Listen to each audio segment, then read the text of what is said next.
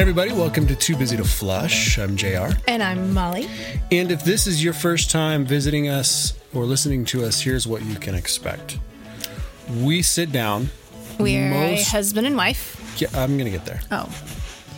Okay, this part's JR's. I'll keep my mouth shut.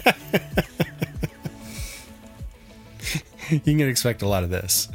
Um, we are a husband and wife. We sit down and have conversations about all sorts of things. Um, not related to anything. All of our conversations are generally unplanned and unrehearsed, and for the most part, untalked about. So they're typically pretty fresh conversations between the two of us. We have four kids, ages 11 through 3, and two of them are gone this week, which is kind of nifty. Um, but I do kind of miss them. There's that. And um, that's all I got for that intro. Uh, this week is a little bit different because last week, if you caught episode 79, we assigned homework to listen to a health podcast that Molly wanted to discuss this week. So there have been some discussions around this that aren't totally uh, refreshed or uh, uh, rehearsed. rehearsed. but um, for the most part, everything that we're probably going to talk about, we've not shared with each other. We did, if you guys are um, during the week, so for those of you new listeners out there as well, during the week when we're not recording, we have a Telegram group, and there's typically a lot of conversations that go on in the Telegram group. So that is where Molly kind of assigned some homework to our Telegram people, and we got a lot of good feedback. We thought about trying to do a, a video uh, live stream of our recording, which would still be really, really fun to do. Um, but we're in Montana, and our primary audience, or at least the most interactive audience base we have, is on the East Coast. And that presents a few time uh, challenges for us in that regard. So, anyway, um, I feel like I'm in dire need of a nap. About a half an hour ago, I just went I had some coffee about half an hour ago. I probably I'm drinking some tea right now, but I probably should have had some coffee. Um, been working on the van quite heavily. Uh, my goal is to have it done by the end of the month. I don't think I'm going to make it, but I think you guys, I'm actually going to get really, really close to hitting that goal. Um, I'm kind of excited. And what else do we have going on? The kids are in Wyoming. The girls the visiting two. your great grandmother who turned she, on Thursday, she will be 98. 98. Molly has a 98 year old grandmother. I will have on Thursday.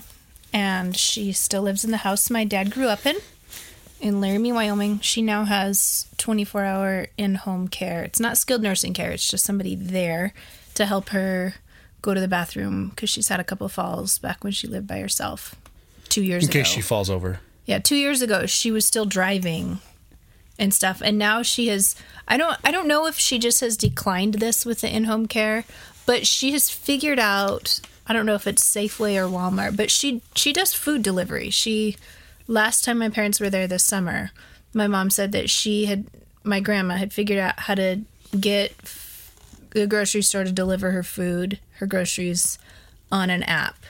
And she still sends birthday cards to all of her grandchildren and great grandchildren and I mean, she's. I asked when the girls called to say goodnight last night, and we said they said they gotten to see Gigi, which is short for great grandma. They'd gotten to see her, and Elise goes, "She's really small." which, yes, when you're that old, you you sort of just shrink away. Um, but you know what? I mean, 98 is incredible her mom, I remember meeting my great grand my great grandmother whose name was Helen Margaret Elizabeth Ogle. She was from England. And she um, I remember meeting her and she lived to 93, I think. And we went out and visited. This is where your and my family history overlap. We went out and visited her in Sacramento, California uh, close to where your mother grew up. And I remember being under lemon trees and playing with giant bubbles in my dad's aunt's backyard in Sacramento. And she, in, you know, for us Montana kids, it's super warm there. And she's sitting on a recliner in the backyard wrapped in blankets. And I have this very memory of great grandma Ogle sitting in blankets in a California summer under lemon trees. But my grandmother has surpassed her mother by several years now, which is incredible. Do you think you're going to live as long as your mother, your grandmother? I, I, no. I mean, honestly, no. Statistically speaking, I consider myself 100% an average person, and the average person doesn't get to be that old. I read, so this is off on a tangent, but I think earlier this year, was it last year? I read some random study that I came across that was arguing that prolific, unchecked sexual activity decreases lifespan. And that made me start thinking. And so then I was like, well, that's interesting. So then I wonder. I wanted to kind of do my own little research was, and find out all the super old was, people what their sexual habits were when they were younger. It, I'm thinking of the phrase correlation like, does not equal causation. No, but I mean, it had, could it have something to do with you know sexually transmitted diseases or something? I was going to say, I feel like somebody who is when you say cancer, unchecked sex, I think somebody who is not living a life of that's characterized Biblical by a lot of standards. well, I mean, a lot of healthy right. healthy habits and self control. And so, uh, like I said, I feel like correlation does not equal causation there. Like, I'm probably not going to ask your grandmother what her sex life was like when she was younger, though. Okay, but I will say this. Do you know? I'm sure you know this because I say this uh, out loud at least once a month. Do you know within Western countries what category of women self reports as the most sexually satisfied? Married. Um. Okay. By by category, I guess I meant white on the on the political spectrum. on the political spectrum, Republicans, w- women who, Conservatives? who categorize themselves as on the far right. Oh, far right, Consi- so the extreme women. Well, it, I would consider myself far right, as in I'm not really a moderate. I'm I have really strong opinions about things that tend to characterize the Republic. Well, I wouldn't say the Republican Party. I would say a traditional conservative platform, and in both economics as well as a lot of moral things, like sexual standards and abortion and things like that. And I don't know. I don't know if a libertarian policy tends to be more far right or. All you libertarians out there, how's your sex life? yeah. No, but but I mean, it just. Yeah, I think what I'm the point I'm trying to make, and even for our kids, that I'm, you know, hopefully when they're at an appropriate age to impart this to them is you want to have a good sex life, get married. First of all, married people are having a lot more sex than most single people. Like the myth of the Tinder hookup person, the, what, what? the myth of the Tinder hookup person, it's actually Tinder hookups are actually terrible, especially for men's self esteem, because women all go for the top 2% of the men on these on these platforms and all the other men end up feeling terrible about themselves. You put yourself out there, your personality is not on display on your on your you know match.com or your Tinder or whatever other app the kids are using mm-hmm. these days profile.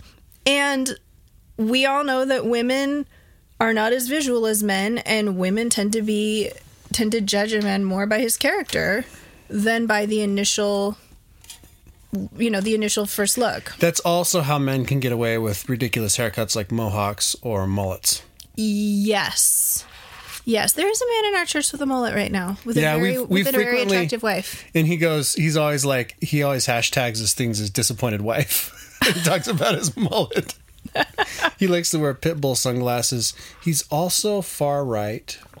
Maybe there's a correlation there to be bad haircuts and style and um no politics. because because attraction and anyway all that to say get married be in a stable relationship. Guys don't have to put themselves out there and get rejected on one night stands. You i wouldn't say you have a sure bet but it's more of a sure bet than fishing around at a bar. Guys? And women women need to uh, need to be intimate with somebody who with whom they are safe and with whom they are uh, who knows them and is emotionally connected to them. Women who do one night who do hookups, one night stands, orgasm less than 30% of the time. That's This is totally not where we were going today with this. no, you guys, and that's all we're gonna say today. I, Molly's message rings true, and we're gonna leave it. at we're just gonna we're just gonna call it actually you know what i i will segue into our discussion of Perfect. the homework podcast with this Sex and food. Is there anything better in the world? jesus Oh,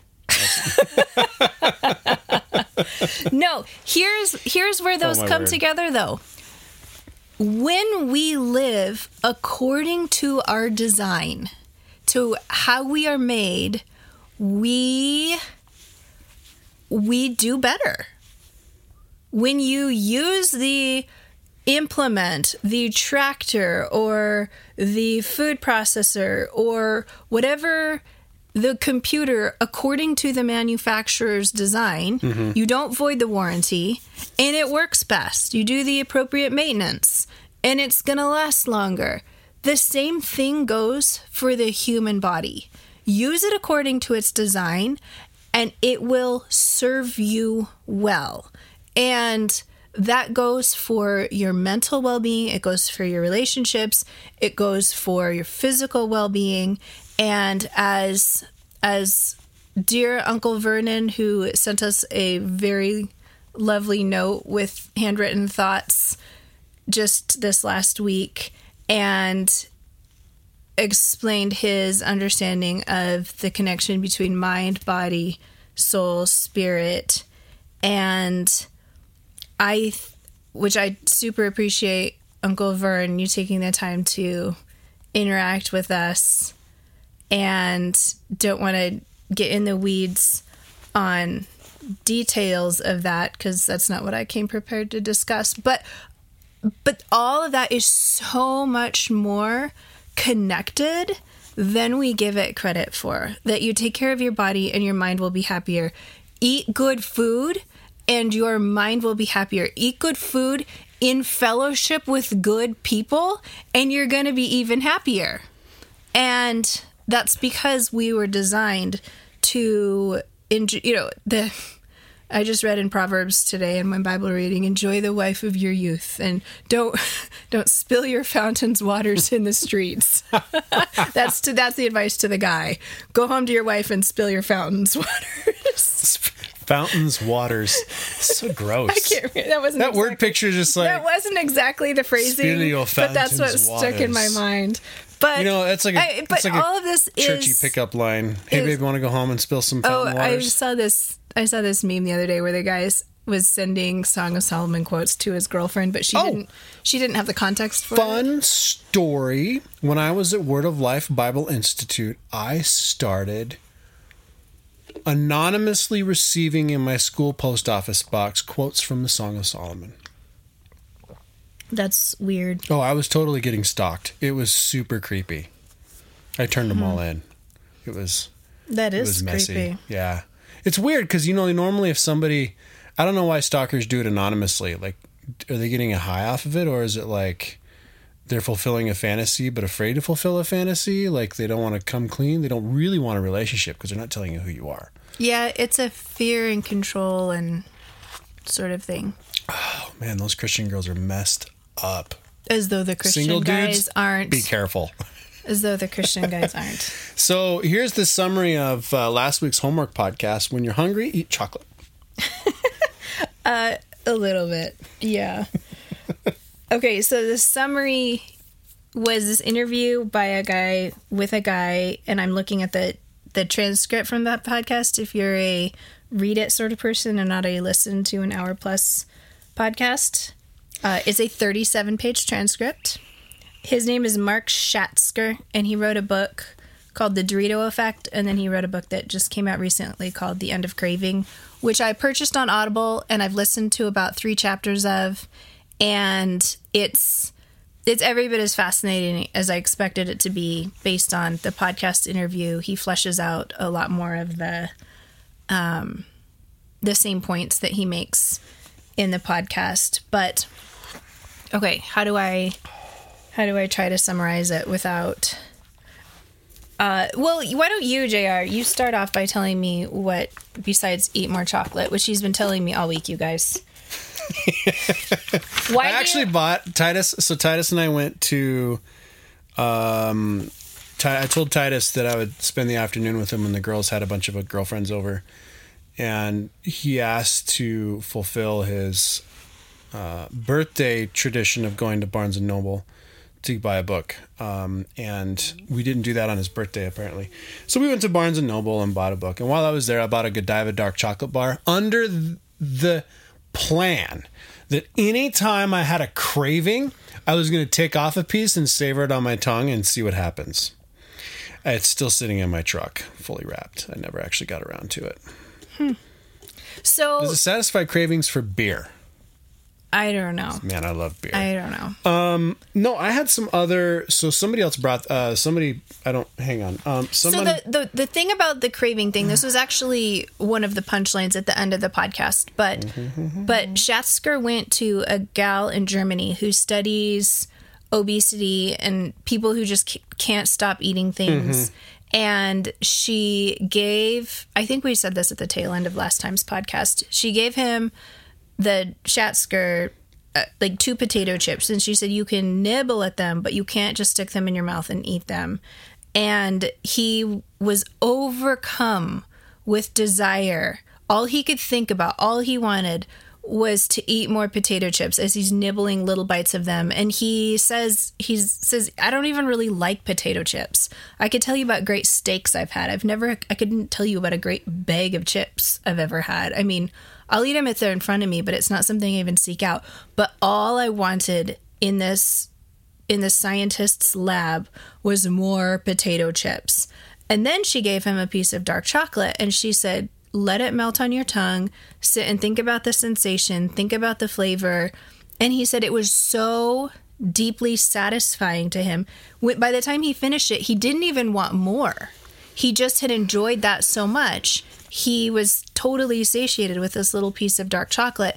And she said he said that this researcher trains people who don't seem to have self-control to to do that, to savor something very rich like a piece of dark chocolate and that helps curb their cravings. This is actually a good a good segue into kind of where my brain was going with all of this. So obviously they're talking about all of this from a secular worldview, a very humanist worldview um, and there's no there's no integrate. You don't think about the integration between um, your spirituality, your you know your Christianity, uh, you, you know your biblical, what the Bible says, and it kind of goes back to your comment, Molly. Like live how you were designed eat the good things, savor the good things, the healthy things, and that'll help cure you of other things. So, you know, when I talk to, you know, even in my own life, there's certain you know, and this the sinful desires that I have. You know, occasionally I'm like, boy, it'd be fun to just,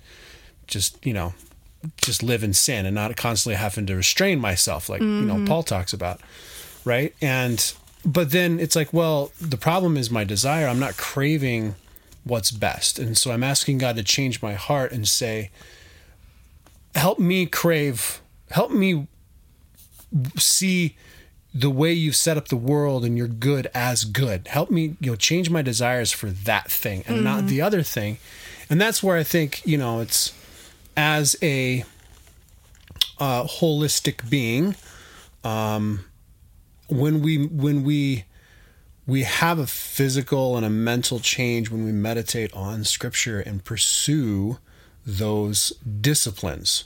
I mean, we don't do them to earn God's favor, but there is a lot of wisdom in mm-hmm. studying and doing those things. So I was kind of moving more along. The, my brain was like more along the lines of of thinking about how to engage in all this stuff with you know with that Christian worldview. And I don't think he's off base at all. He's just, just totally missing a whole nother layer. Yeah. Oh, I totally agree. I so Laura, Anna, and Matthew all on our Telegram channel engaged with the self control aspect and totally felt like he was missing the fact that this is uh, something that God self control is something that God calls us to, and it's a fruit of the spirit, and it's something that we practice, and also we you like you alluded to, the replacement principle. You can't just stop doing the bad.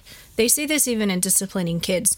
Don't say, stop picking on your sister, stop doing that, stop doing this. You always have to offer a little kid a good alternate behavioral alternative to choose because they their brains can't they there's nature abhors a vacuum. You say stop doing that and they have nothing to fill that gap with and so they slide back into the stop doing it mm-hmm. and you know jesus says if you if you cast a demon out it goes and roams the earth and comes back and finds the home swept clean and brings seven of its brothers and comes and the the person who from whom the demon was cast out is in a worse condition than before. And i think that that's true for anything behaviorally that we have to focus our hearts on the good in order to have the self control to avoid the bad. But even that, um, I I've been listening to somebody recently that has made me wonder how much joy in tangible created things he has in his life.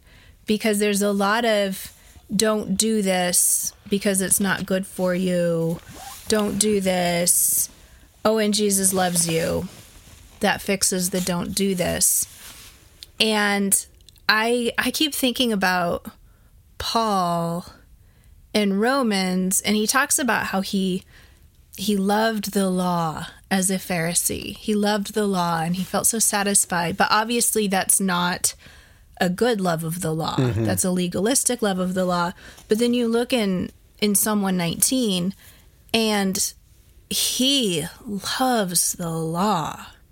And it's a healthy love of the law that we all need to aspire to because he loves how the law reflects the goodness of the one who created the law and the orderly world that the law helps us to live within. And same Philippians 4, whatever is pure, whatever is lovely, whatever is admirable, whatever, you know, if anything is excellent or praiseworthy, think about these things. Don't just think about the things that are excellent or praiseworthy. Think about the God who gave you the excellent and praiseworthy things. Uh, and I think that that the self control piece that that the dark chocolate piece gives us this little taste of, get it, taste of, uh, is is this idea that Psalm thirty four says, "Taste and see that the Lord is good." And what's so tremendous to me about what's communicated in that piece of this podcast is is you can literally taste and see taste the goodness of God because of the good things that God gives to you and I think what a lot of the rest of that podcast and even more what I've gotten so far in the book is if you try to substitute things that imitate the goodness of the good creation. So here's an example that's not in the podcast specifically, but uh well this also, this actually comes from the Supper of the Lamb, which JR noticed me underlining furiously and I didn't think I could underline more in this book than I underlined the first couple times I read it. but here I am underlining like crazy as I'm reading it through the lens of this podcast because again, I think I've mentioned this before. This book was published in 1950 67. I thought it was in the 50s. 67. And he's just railing against this modern aesthetic understanding of food that food is just nutrition. We just need food to survive, and you can get slick new inventions of food, replacing butter with margarine. And he's railing against that. And then, and then when it comes down to it, at least the health world that I follow says avoid seed oils like canola oil and vegetable oil, which is what margarine comes from. Avoid those because those are actually one of the primary causes of inflammation in your body, which produces a lot of autoimmune diseases, heart disease, things like that. So that's, I mean, that's kind of the boogeyman in the health world right now is seed oils and and yet here he is he has no idea about the health value but he's like why would you not just do butter? It's so stinking good.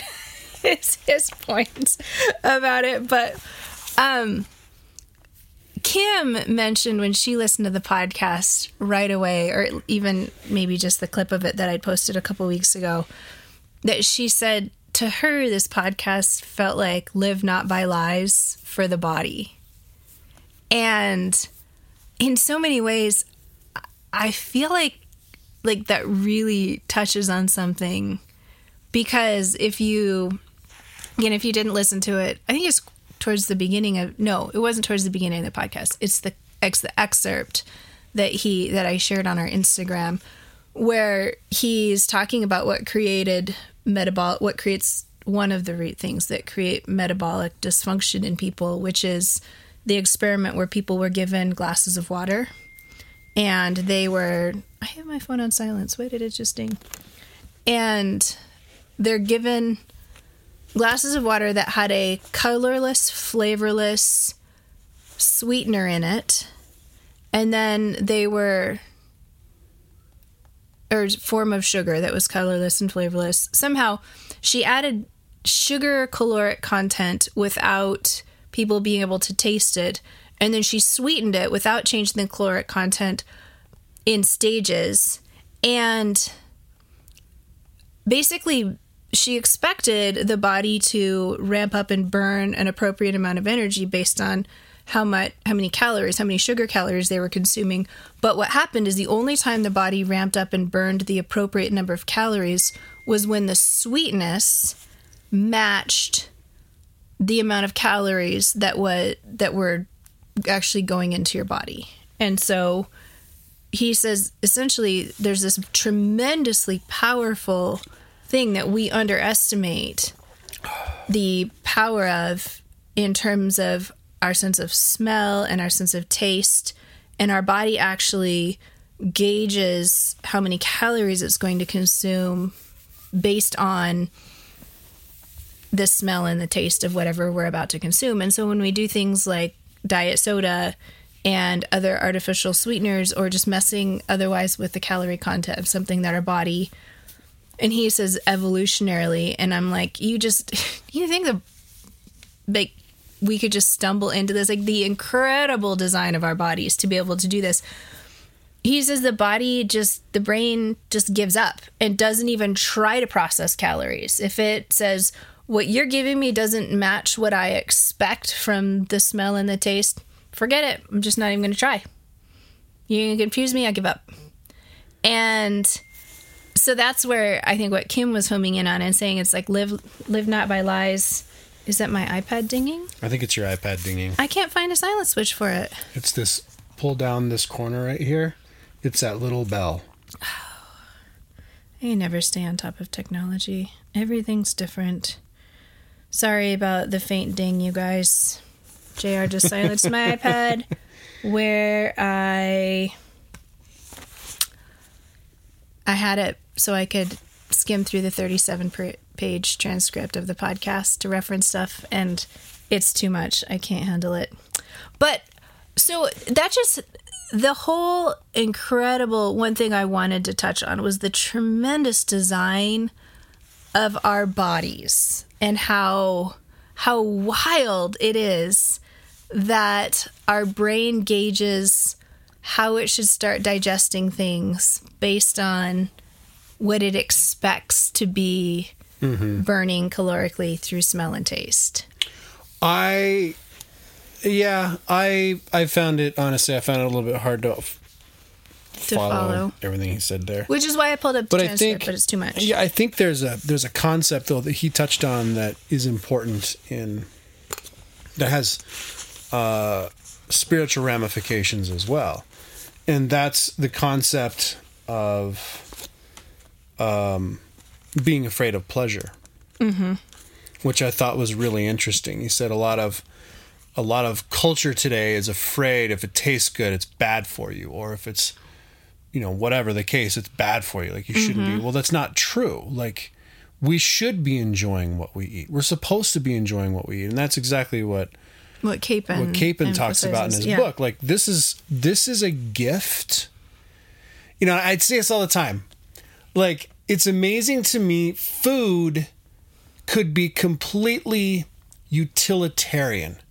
We can we can construct a meal. Like, do you remember uh, the Matrix? mm-hmm. where they're sitting there in what is actually the real world eating that sludge. And it's just like they eat the same thing every single day, but it has everything that the body, all the nutrients that the body needs, but mm-hmm. it's just like this porridge yeah. sludge stuff.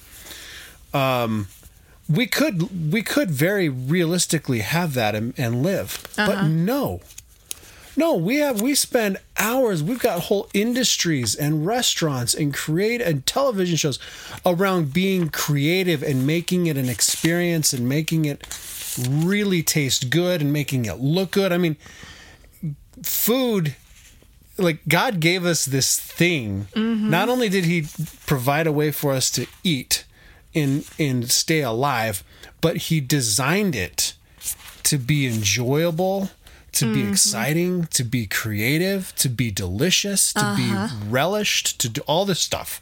Like we're supposed to enjoy. I have lots to say about that. So I'll start with Capon. he in cha- the beginning of chapter four, which is entitled "The Generous Ox," he talks. He tells a parable about um, a woman who thinks that um, that she's tired of eating beef, lamb, pork, veal, and poultry. She's just so tired of all of them. She's bored and she wishes that someone could come up with a new animal so she could try something new. And then she gets set up at a dinner party with a bachelor who is very progressive and scientific. And he thinks that nature is far too lavish and uh, we just there's just too much going on and it's just it's burdensome all of the stuff that that we have to choose from. And he this host at a dinner party according to this parable hooks them up and they end up inventing a nutrition pill. So all you have to do is eat pills all day and that's all. And the the guest the other guests at the dinner table can't fathom what these two have in common and Capon essentially says they have both made an idol out of what is supposed to be a good gift to enjoy. And he says, How on earth could you get tired of the amazing bounty that we have in all of the different ways to prepare all of these different foods? Like, he's like, it, give me give me just a cow and look at all of the different cuts and all the different prepares ways to prepare it and then give me five ingredients for sauce and I can mix and match those with the different cuts of beef. I could go for eternity with just this and never get tired of savoring it. I'm appreciating the incredible goodness and bounty that God gave us, and I'm appreciating such that I would never want to do away with this and just boil food down to mere nutrition. And he says both of them are flip sides of the same coin, and they're both idolatrous ways of looking at food and nutrition and creation.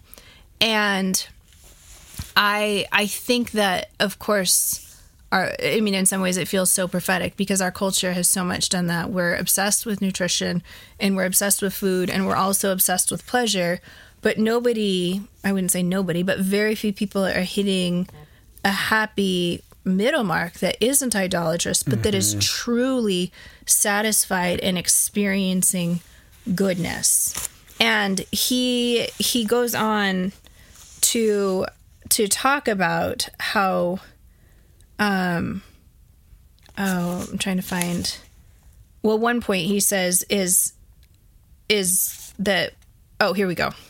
Man invented cooking before he thought of nutrition. To be sure, food keeps us alive, but that is only its smallest and most temporary work.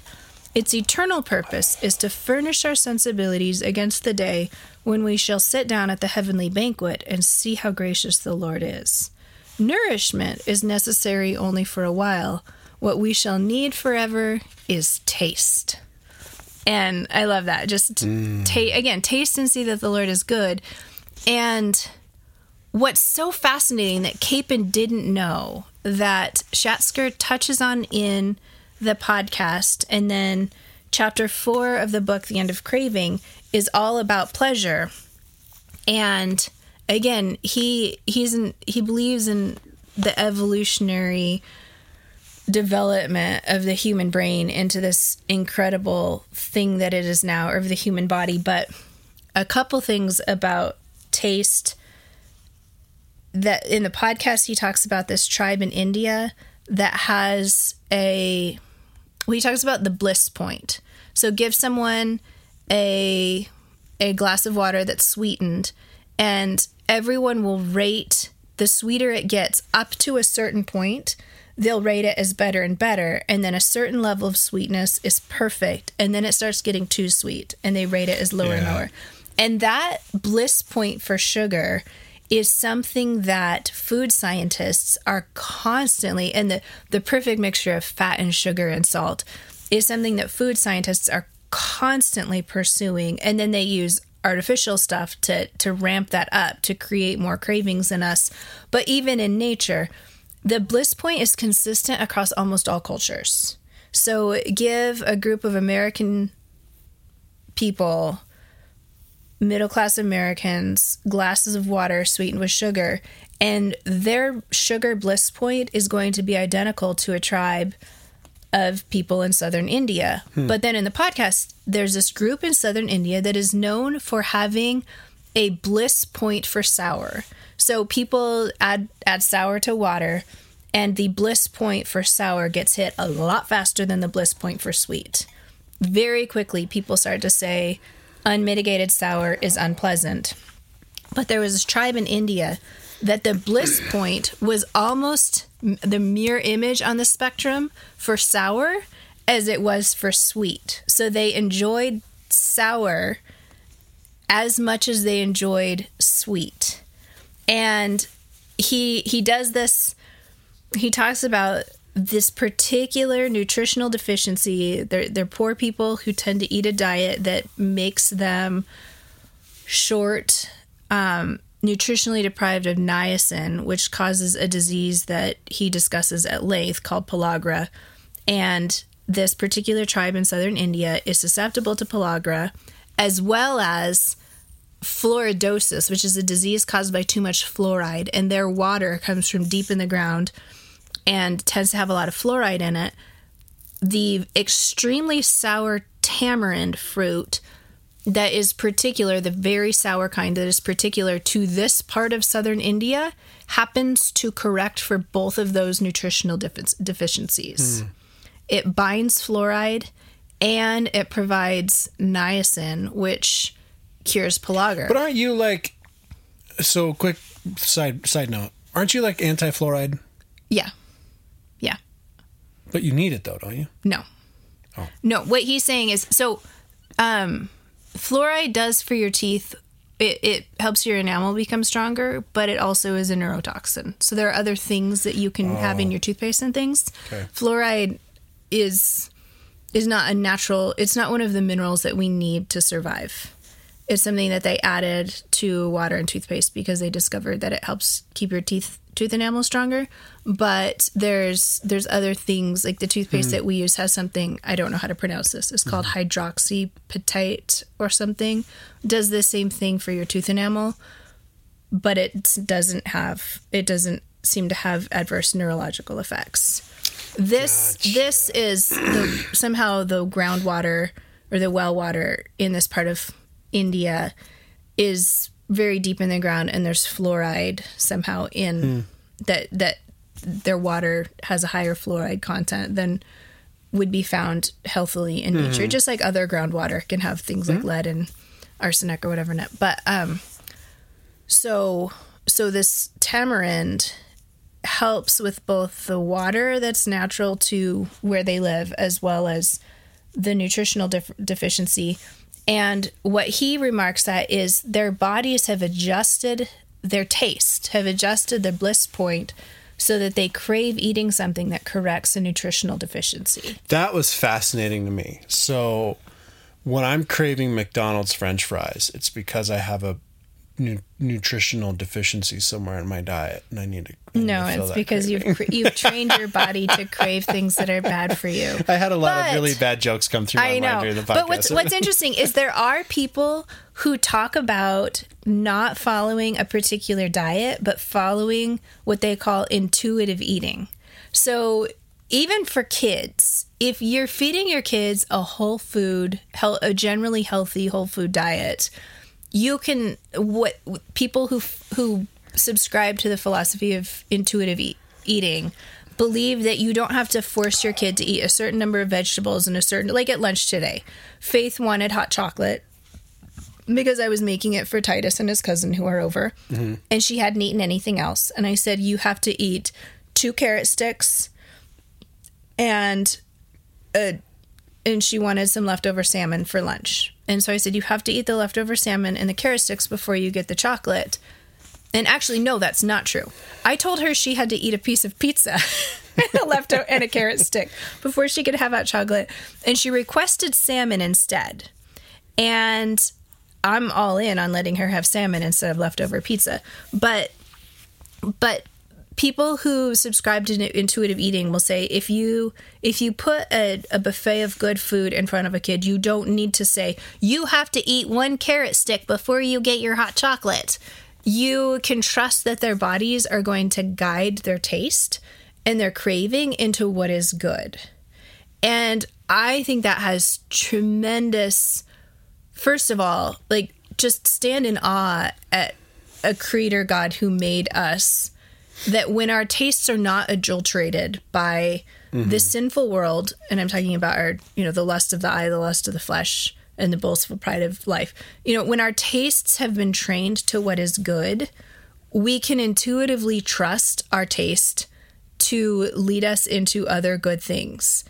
Um, when we train our kids about bad company corrects good behavior, I'm finding this especially with Titus. He's 11 and he there have been kids if I say at church, people who go to our church who are listening to our podcast are going to try to figure out which kids at church I didn't want Titus okay. hanging out with. But it's true. You know, there are families there are good families in our church and I don't mean good in the no one is righteous not even one way. But you look at the family and you're like, "Look, you're doing a good job. You're you're doing your best. Your kids are respectful, but for, you know, for whatever reason, when my son hangs out with your son at vacation Bible school, my son seems to act up. Yeah. And I, several years ago, I had a conversation with Titus. When you are around this kid and I'm in a roving position at, at vacation Bible school, I don't like watching you act up in class. And it wasn't like crazy acting up, but it was not acceptable behavior to me. And I pointed it out to him, and he said, when I am with this kid, I don't like it, but I feel like I can't help myself. And yet, in my age group, he's the only other boy. And because most of his friends are in the year ahead of him. Mm-hmm. And so when they do an opposite year thing, right. every other year he gets to be with his friends in classes like that. And and so I appreciated even then that he recognized this pull away from what he knew he should be doing with this kid who, see, by all accounts, seems to be a very nice kid right now. But I've, I haven't really been around him because he's not in the same grade level as Titus anymore. Um, if it's your child, it very well may be. raise your kids well. No, don't let them be dicks. No, I, I mean, I just I appreciate so so Titus. You know, we're we're kind of a typical. Homeschool. I don't think they actually listen to the show. So in that, no, I don't think so either. I I we're a typical homeschool family in that our kids don't have a wide circle.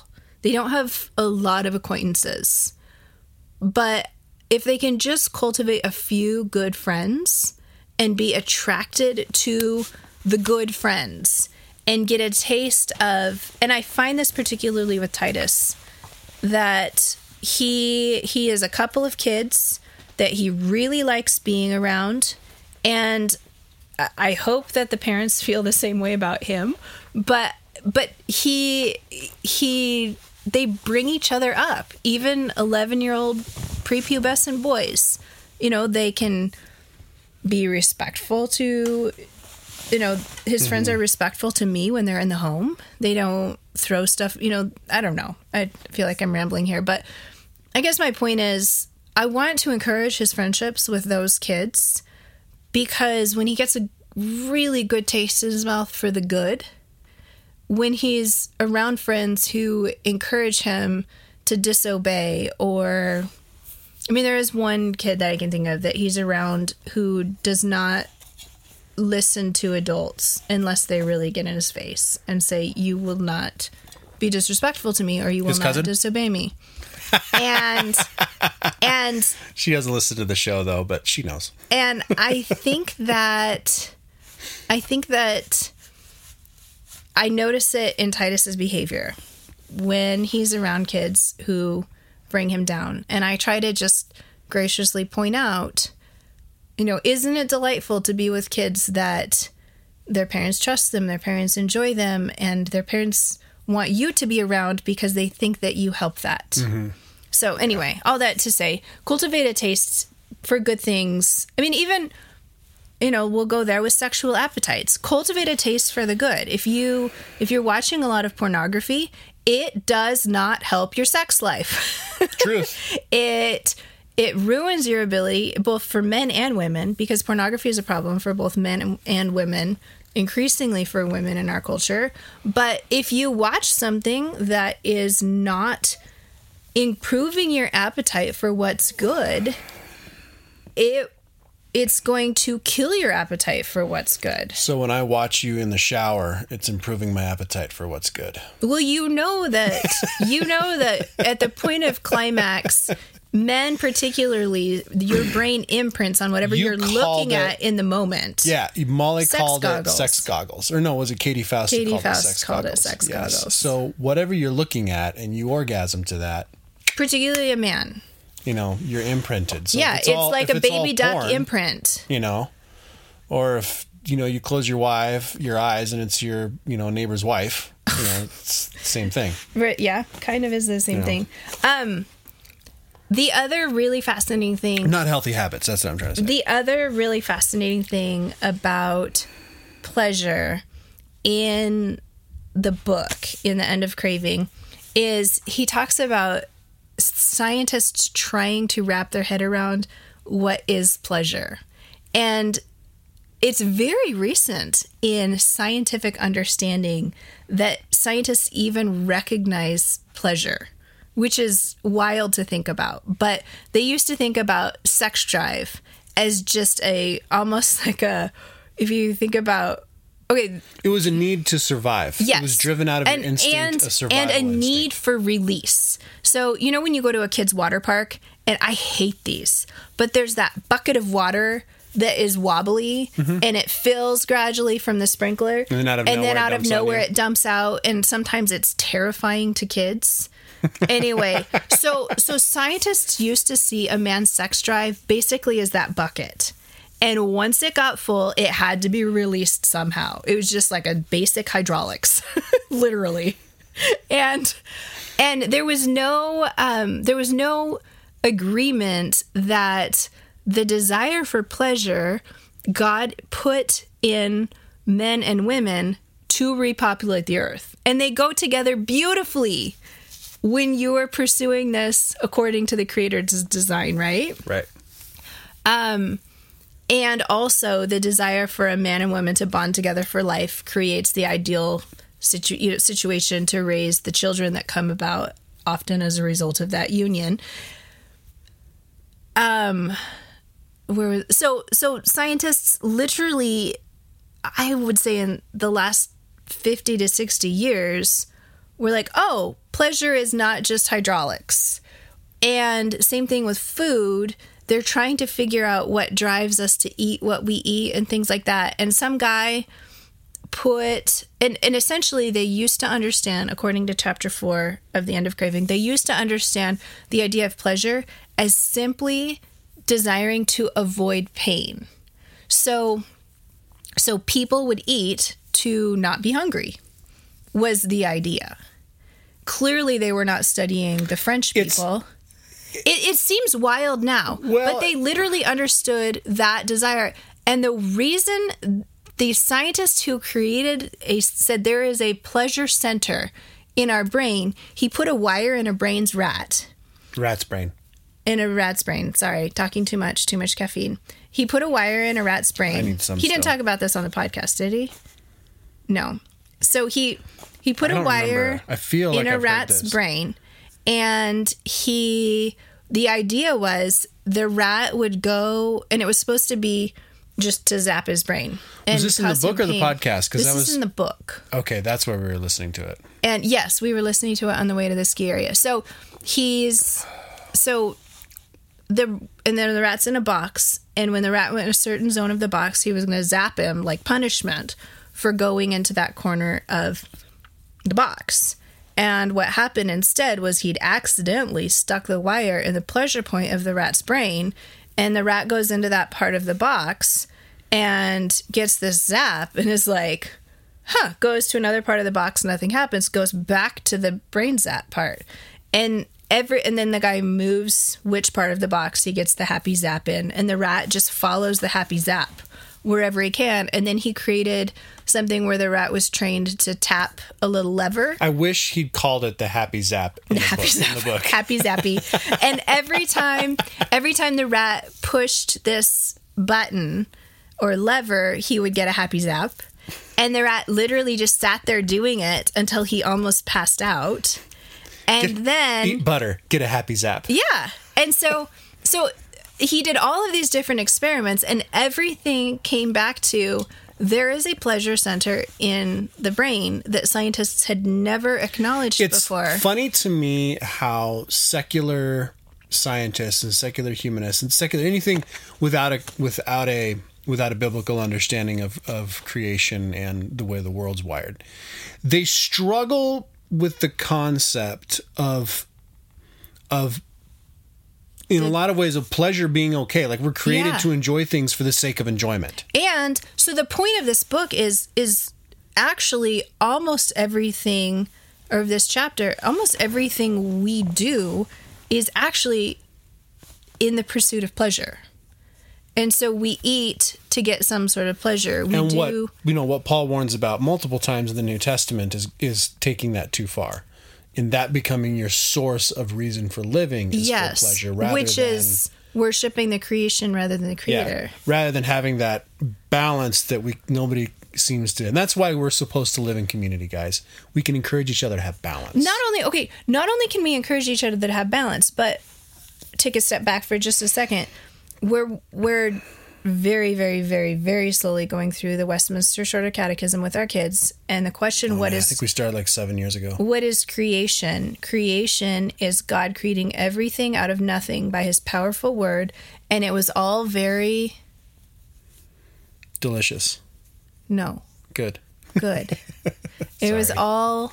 It was all very good, and we we as a as a world either turn that good into an idol or we're afraid of the good instead of yeah. embracing the good. And the good is is what God gave us to eat. It was it's what God gave us to do which is to to rule the earth to to subdue it to fill it. He and the good is to do that in community with other people. And we help each other not just stay in balance, but to stay, we help each other actually with the enjoyment. He, okay, I'm going to go back to Capon. What's our time? We're almost at an hour. Okay. He, I'm going to, okay, Capon. He talks at towards the end of the book about how to put on a good dinner party. And he says he despises cocktail parties because you're just put in this uh you first of all, he says too much liquor too fast is unmerciful. but he says, Amen. Too much liquor too fast is only the half of it. What is just as bad is having to wander around like a lost soul while people spill drinks down your back and wipe dips on your front. We are homeless enough, which I, I deeply feel this. I love this. I hate the mingling in a crowd thing. We are homeless enough without having to come in and out of the cold to nothing better than a warm exile followed by a cleaner's bill. Cocktail parties are frustrating. Not because fascinating conversations are impossible, fortunately, a few still happen in spite of it. They are frustrating because they deliver so much, they promise so much, and deliver so little. The spectacle of a house full of apparently mm. convivial people is one of the most inviting sights on earth. It makes the heart leap to poetry and to passionate longing to seize this whole splendid company in one vast embrace for the expounding of their glory. But alas, they are ungraspable except as individuals. They all have the trappings of fellowship, but none of the substance. And he goes on to say, I used to come away from cocktail parties with a vague sense of guilt as having having somehow missed what others apparently found. But I do so more, do so no more. Nobody finds it. The fault here, dear Brutus, is not in ourselves, but in the system. And he says, What you need is a dinner party with carefully chosen guests who are going to complement one another and who take, who put, who invite you into their lives and who sh- create the vulnerability of giving you the responsibility to carry your own weight at around a table. And he he talks about um, real beings coming into into into close relationship with each other and close contact with each other, I guess. And he says the old descriptions of heaven as a celestial banquet, the supper of eternal life, the endless convivium, which is sitting together, hit close to the truth. Nowhere more in the good and formal company of a dinner party do we catch a foretaste of what is in store for us there. So, and then finally, he says, a dinner party is a true proclamation of the abundance of being, a, th- a, rebuke to the thrifty little idolatries by which we lose sight of the lavish hand that made us. And so I was thinking, if you think about like a Thanksgiving or Christmas, an American Thanksgiving or Christmas dinner with just food everywhere, and it's so extravagant that it's unnecessary. Mm, and he says, well, he says we shouldn't live like this all of the time. Right.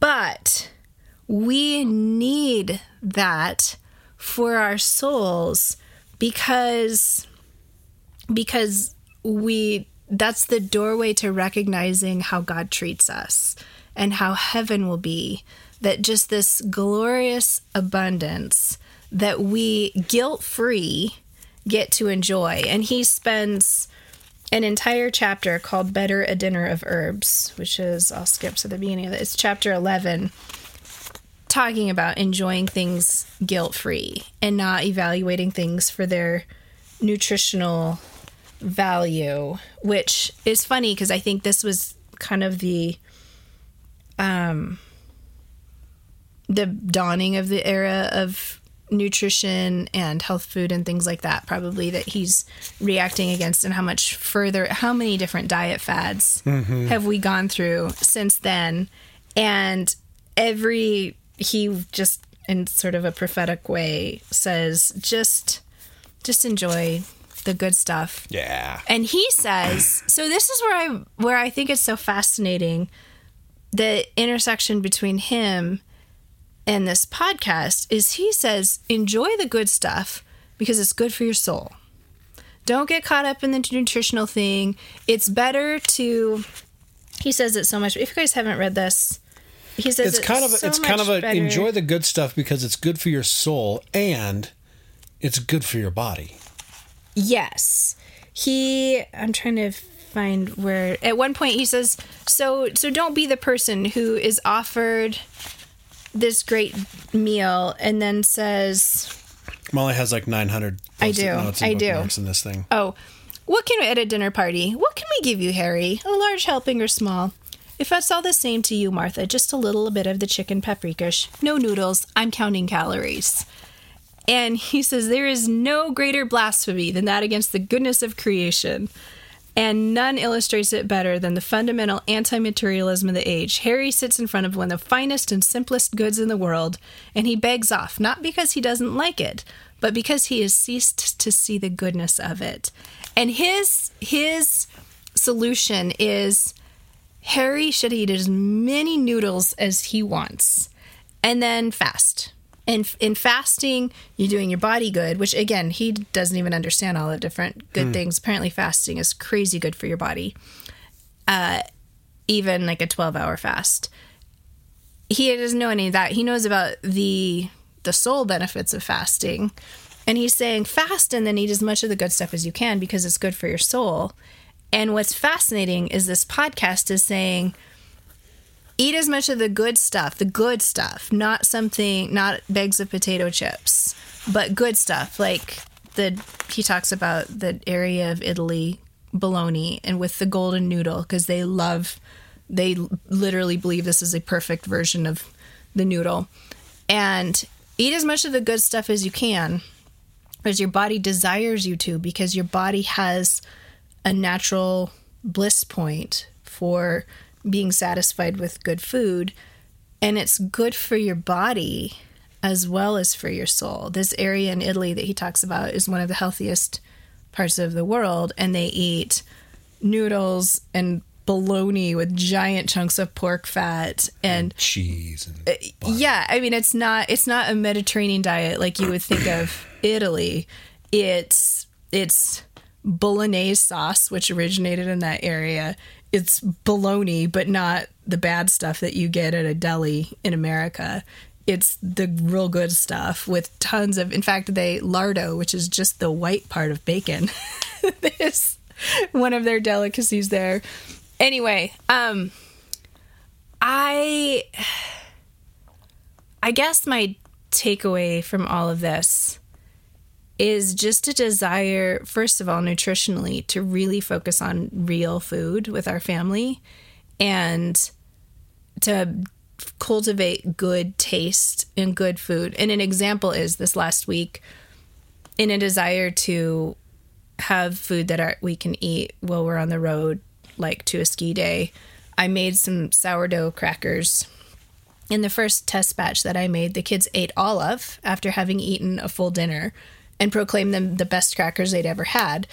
And then I made a double batch for skiing, and we still have some of those left for. I was eating reasons. some as a snack today because I wanted something crunchy and salty. I was craving peanuts, but I didn't have any.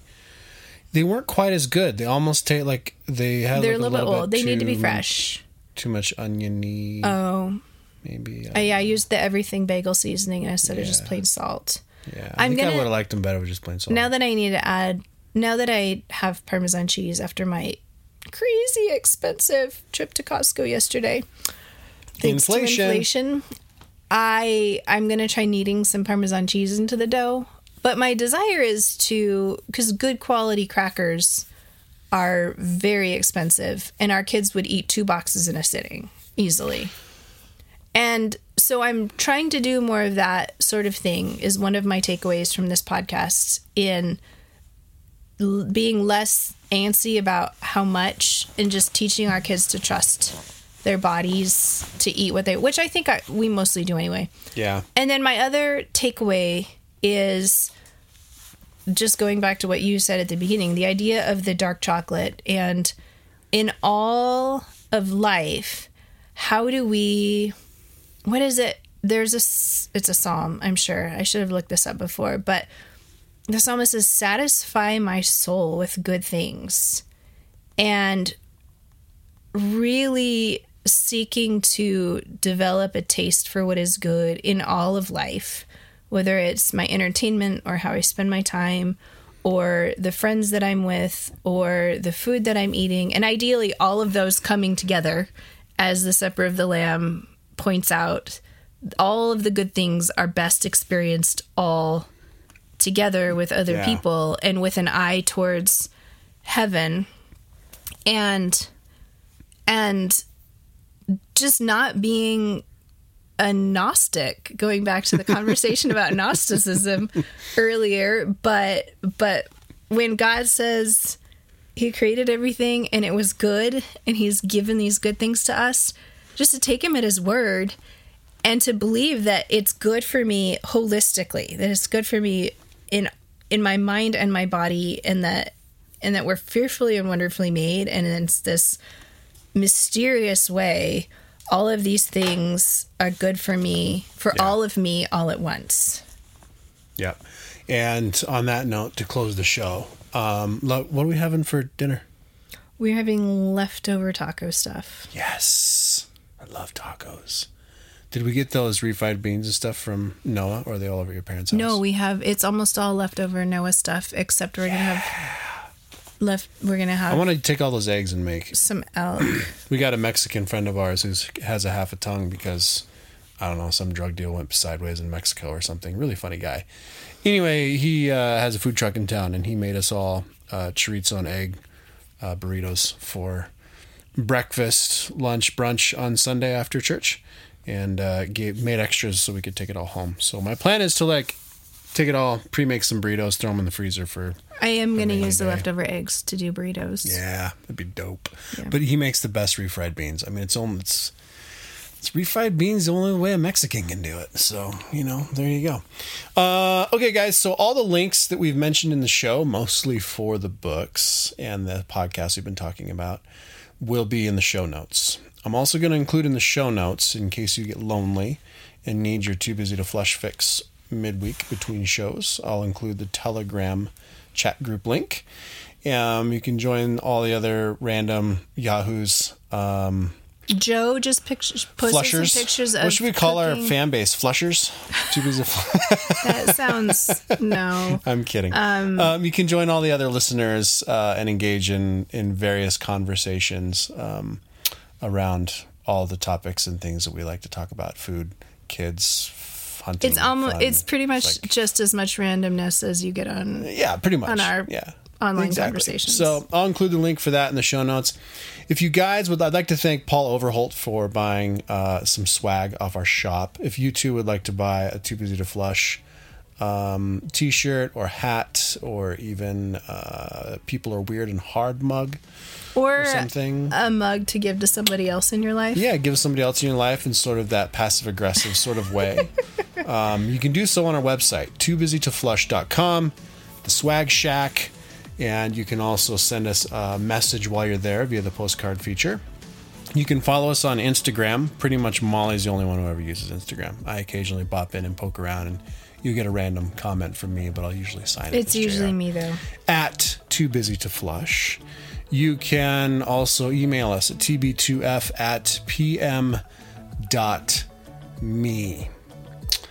Uh, and I think that's it. We want to thank you for joining us for another long episode, rambling thing. It's so fun to be with you guys and um, chat at you, pretty much at you. Thanks for giving us your time your earbuds, and we hope you have a wonderful week. Yes. Talk to you next week. God willing.